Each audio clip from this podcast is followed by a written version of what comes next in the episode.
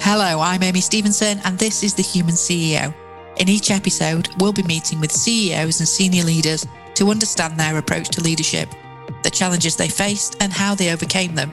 We'll also be asking what they feel it takes to be a great leader having that ability to go, yeah, I make mistakes as well, and exactly the same as the rest of you. We're all human, and I think that that does give that authenticity and trust between you and your team as well. And I think that's one of the really important things that they need to trust you. Welcome to the Human CEO. I'm your host, Amy Stevenson, and today I'm joined by Leanne Bonner-Cooke.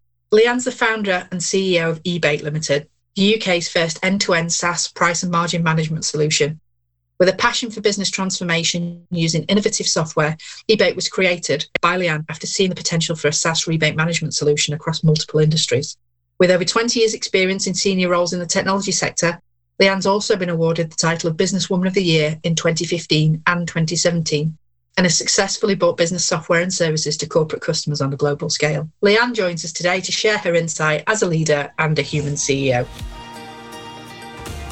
Thank you for joining us today, Leanne. It's great to have you with us. You're very welcome. Thank you for having me. So, could you tell us a little bit to start off about the organisation that you lead and what you're, you know, what you stand for and what you're working towards, please? Yeah, absolutely. So, e-Bate is an intelligent rebate management solution. So, it's a SaaS piece of software that we sell into B2B enterprises. And our vision is that really we want to be the number one choice for our customers. Um, so, how are we going to do that? Well, I think it's based on having a strong team. And for me, it's about the values of the team and, and, and how we share those together. And our, our values are about one team working together with pride and passion to deliver innovation for the customer. And we all are really bought into that as, as a company, and that's what our culture drives towards. So, for me, I think we're looking for customers as well that want to transform their business, but also share our values along yeah. along the way. I think it makes yeah. it an easier journey for everybody. Yeah, definitely. It's important. It's important. Absolutely. And, and so the organisation has been established for it's almost five years. No, so we we actually started trading in 2018. Oh, okay. Um, so, uh, and September 2018. So we're literally coming up. This is our fourth year of trading. Um, right. So um, we we started in, in 2018. We um, with a prototype. We went out to market. Mm-hmm. Um, we then got our first round of investment in in 2019, uh, which was excellent. And then obviously the pandemic hit. Um, yes. Probably set us back, but you know that you know we'll come into that probably later. But that has set mm-hmm. us back. But it's not been you know a complete and utter disaster for us. So yeah, making traps all in the right direction, which is the is the good news. Yeah, brilliant, brilliant. And and so in terms of being a leader of that kind of organization at that stage in its life cycle, what kind of challenges are you up against at the moment? I think taking a SaaS product to market is never easy. Um, you know, it's a new it's a new thing. We're being disruptive with our technology. Um, so so getting the message out there, it's not so much as a, just a SaaS sale. It is about an educational play at the beginning, and then you switch over over a period of time. So that that in itself is challenging anyway. And then in the mix of that, we had COVID thrown in the middle. Um, our customer base, as I say, is enterprise business to business. So their whole focus was not on implementing new technology. It's like how do we sustain our own business and keep it going. Yeah get people working from home, uh, uh etc. So that that was the challenge. I think that what that's also done is led to like a 360 really, because then that working from home, that remote, actually shows um, when when processes perhaps aren't as streamlined as they could be, uh-huh. and when this activity is being undertaken. Typically, our biggest competitor is a spreadsheet. Um, so when that's happening and, and, with remote working, it highlights the problem more. So now I'd say that it's done a 360, and now people are like, we've got to fix this problem. So whilst it's slowed us down in some ways, it could have done us a favour in the long term. Yeah, yeah, swings and roundabouts, isn't it? Absolutely. And so, your journey into leadership, how did that happen? Was it always going to be the case that you were sat in the top seat, or was it? Not, not at all. Not at okay. all. I mean, I I left school um, relatively like early, straight after O levels, mm. um, and I'm dyslexic, so I never enjoyed education. So for me to, I I had the opinion that to be a good leader, you must have had to have gone to university, etc., and that you don't just you know leave school just with some O levels and become a leader. Um, and I went on to train to be an accountant, so I I did professional qualifications. I did did professional qualifications every year of my life up till the age of 40, um, uh, just to, to progress. Yeah. But back in um, 86, I um, trained as an accountant in the pharmaceutical space and then moved into IT. And I went and did a stint in textiles. And textiles was like really quite a tough industry at the time. So you were being squeezed on costs all the time. So it was all about business improvement, cost optimization. And I went on my first management course with that organization. And the ops director at the time, he said to me, You've just got a natural ability as a leader. And, and I don't understand why you're not a leader. And I thought, I've never thought about this before.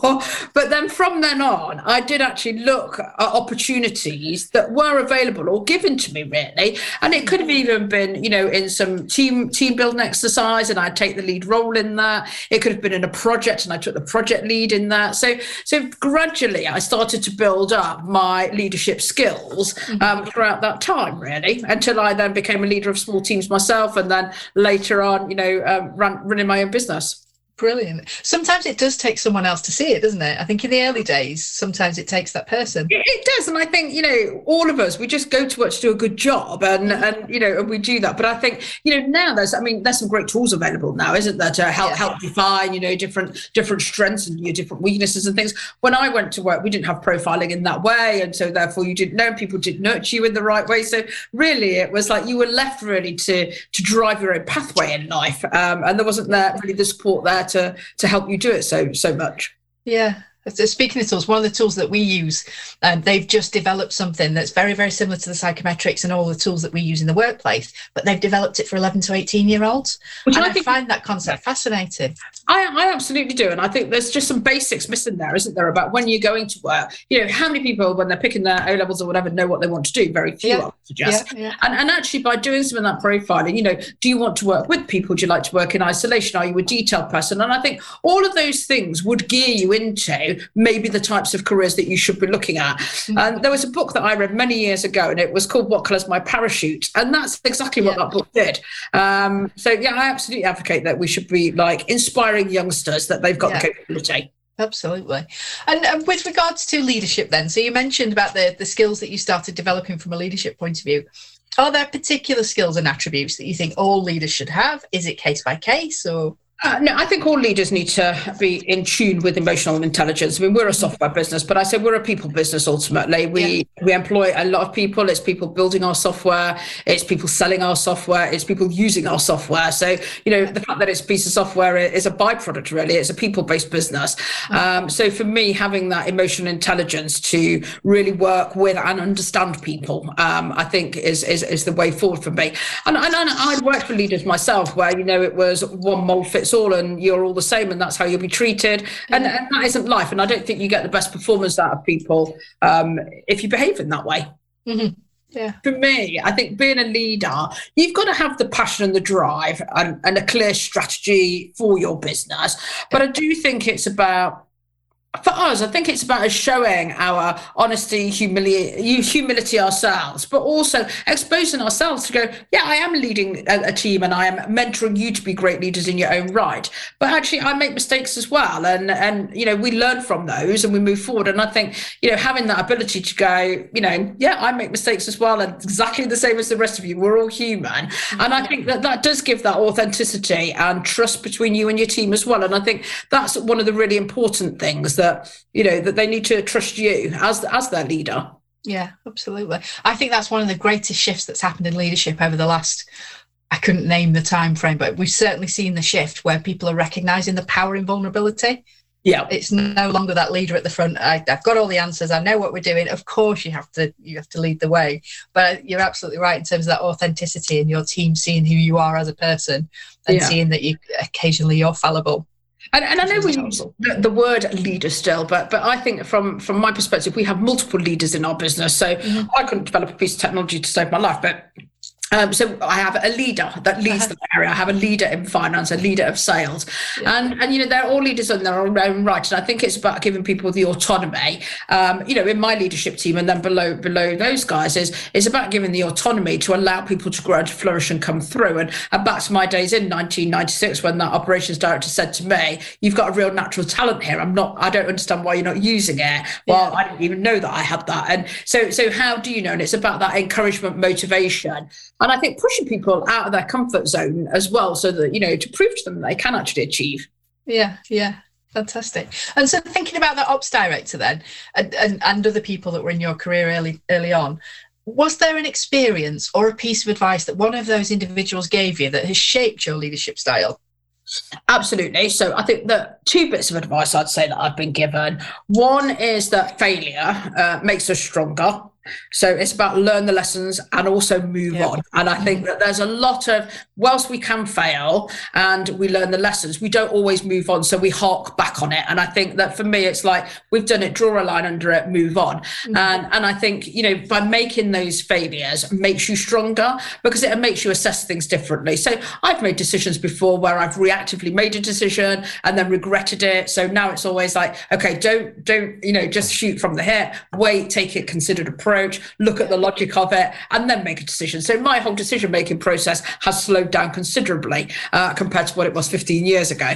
Um, where so so I think absolutely, and that that for me ha- it was a key one. Um, and we all make mistakes, and I think mm-hmm. it's being open about those mistakes as well and transparent about them. And I think that works both ways. And then the other piece of advice I was once given was somebody said to me, It's your journey, not somebody else's. So yeah. why do you care what anyone else thinks? Mm-hmm. Um, and it was like they said to me, Take the road that you want to see the view that you want to get. And I thought that for me was really powerful um, yeah, and yeah. so true. And we do compare ourselves to others, and, and actually we can't. Mm-hmm. Mm-hmm absolutely. It's comparison is the thief, the thief of joy, isn't it? They say. Absolutely, absolutely is. You have got to, you've got it to walk your own path. It is definitely. And so, a lot of the listeners that are, are listening to this podcast, they will be your peers, so there'll be other business leaders across the UK. But there are obviously there are individuals that are looking to follow in your footsteps and hoping, you know, to sit in that CEO seat one day. What advice would you offer to someone that was looking to follow in your footsteps? I, my biggest bit of advice would just be be authentic and show your team emotional intelligence. I think expose yourself, um, but really listen, um, listen to them, guide them, uh, and make sure that you're available um, yeah. for them as well. And I, I, think for me, if you if you do that, you you got the right team in place or the right dynamics in place to create a great team and and as a leader you can't do it on your own so no matter how you know wonderful you might think you are um, you know learn to delegate you learn to use that team and and you know really make them become the better leaders you have within your team the easier your life is by far mm-hmm. Absolutely, absolutely. So, speaking of leaders, we spoke a little bit before we started recording about uh, leaders that you particularly admire. Is there a, a, standout leader, past or present, famous or otherwise, that you particularly admire and why?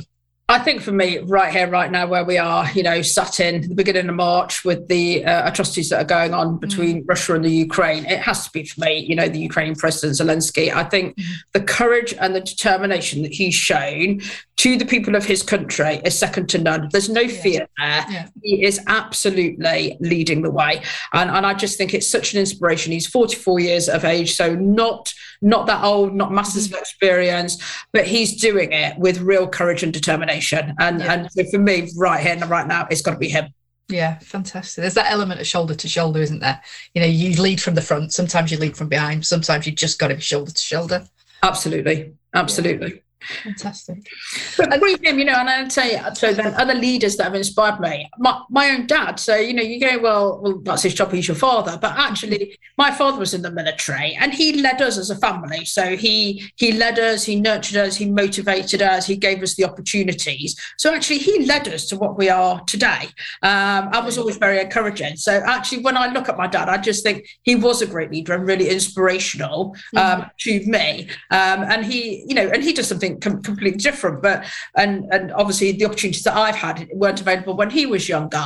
But what he has always done is encouraged you and always pushed that little bit harder to let you know that you could always do better. Um, so that that you know he's been a great leader for for our family.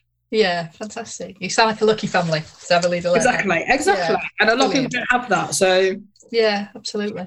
And and in terms of leadership, then, do you do you read much um, leadership literature? Are you have you read many autobiographies that have influenced you? I'm always interested to hear what people. Are I, I'm I'm dyslexic, so I absolutely hate reading. To be perfectly honest with you, but what I uh, somebody did introduce me to was Blinkist, and I absolutely yes. love that because mm-hmm. it's that real sort of like snippets of books. So I listen to that generally on my dog walk or, or my way to work or something. So so I do listen to that, and I do listen to books. I mean, uh, at the moment, I'm reading a book book called Blue Ocean Shift. So that was given to me by a uh, by an investor that said uh-huh. read this, and I also read books from other investors and business leaders. Um, and you pick up different snippets. So some have uh, have a similar vein running through them, but I think it's about application and how you mm-hmm. apply things and how you deal with difficult situations. Are the things for me that are really you know really telling about the way that you deal with those and the way that you behave. And I'm sure as leaders we can all have days where we could go to work I can't do this. Um, but but you have to show that strength and that resolve yeah. um, to carry the team with you. You couldn't have a meltdown in your own office, could you? No, no. you know, I'm, I'm we do, we do feel like that. So I do I do say I listen to to things on Blinkist that are just like real short, sharp snippets. Yeah, snippets. yeah. And Audible, Audible's my biggest exactly. thing that's exactly. changed, changed yeah. the way I, I get through books. But the Blue Ocean Shift, I'm reading that as well. I find it fascinating. Yeah, it's brilliant. I think that could be an absolute game changer. Yeah, I do. And I think as well, you know, we're obviously an early stage business. We have got some competitors out there. And I think for me, it's again, it's about this, you know, taking your own pathway, but it's about ploughing our own furrow. I don't, mm-hmm. I don't care what they're doing. And I need to be aware of them. Um, yeah. but, but, actually, this is our journey and it's going to be different from their journey. And, and we're not here to directly compete. And actually, if you're trying to create a marketplace, you need more than one person in that market. Otherwise, yeah you know, there is no competition, is there? So yeah. I think some people get a little bit silly about it, but I just think there's a place for everybody, and we just need to again move past, create our own, plow our own field, basically. Yeah, absolutely. Run your own race. Someone once said absolutely. to me. Absolutely. And, and so can you tell us a little bit about e-Bate then? So what's going to be going on over the next six, nine, 12 months? What can you share with us? Yeah, so I can. So, I mean, we've just completed another investment round back in December. Um, so that's really good. So that's enabled us to to strengthen the product further. And, and now it's about customer acquisition for us. It's about um, increasing our annual recurring revenue. And we'd like to get to our Series A raise by the end of 2022. That then puts us in a complete different ball game. Mm-hmm. Um, we've signed a deal with a large American healthcare company. I can't say who that is at the moment, but we signed a big deal with a large American healthcare company. And that'll be a game changer for us uh, and them uh, as a business. And it's a true partnership moving forward. And I think for me, looking and identifying those partnerships as to how we can move forward and grow the business more rapidly is, mm-hmm. is what the future holds. So yeah, that's the, the direction currently over the next 12 months. Fantastic. And from that customer acquisition piece, what kind of organisations do you want to work with? Who are you targeting? So, so we're targeting. I mean, generally B two B, and so we are, we we have expertise or in retail, pharmaceuticals, and mm-hmm. really it's anything involved in the in the supply chain. So a rebate is is something that suppliers give to buyers um, mm-hmm. To, to encourage them to, to buy more. But both sides of that supply chain need to manage the, what they're buying. So obviously, from a supply, it's about incentivization for mm-hmm. people to buy more. But from a buy side, it's about well, when should I be buying to hit that next tier of rebate and how do I increase the margins in my own business. Mm-hmm. Um, so, so it works on both sides, but for, you know, right the way across the patch we can work, but we tend to be getting uh, a lot of specialism in, in pharmaceuticals, retail, uh, automotive. So mm-hmm. yeah, very interesting. Interesting. Yeah, well, I look forward to keeping up and uh, following your progress. Thank you very much. Brilliant. Leanne, I've really enjoyed it. So thank you for taking the time to uh, to speak with me today. You're very welcome. Thank you for having me, Amy.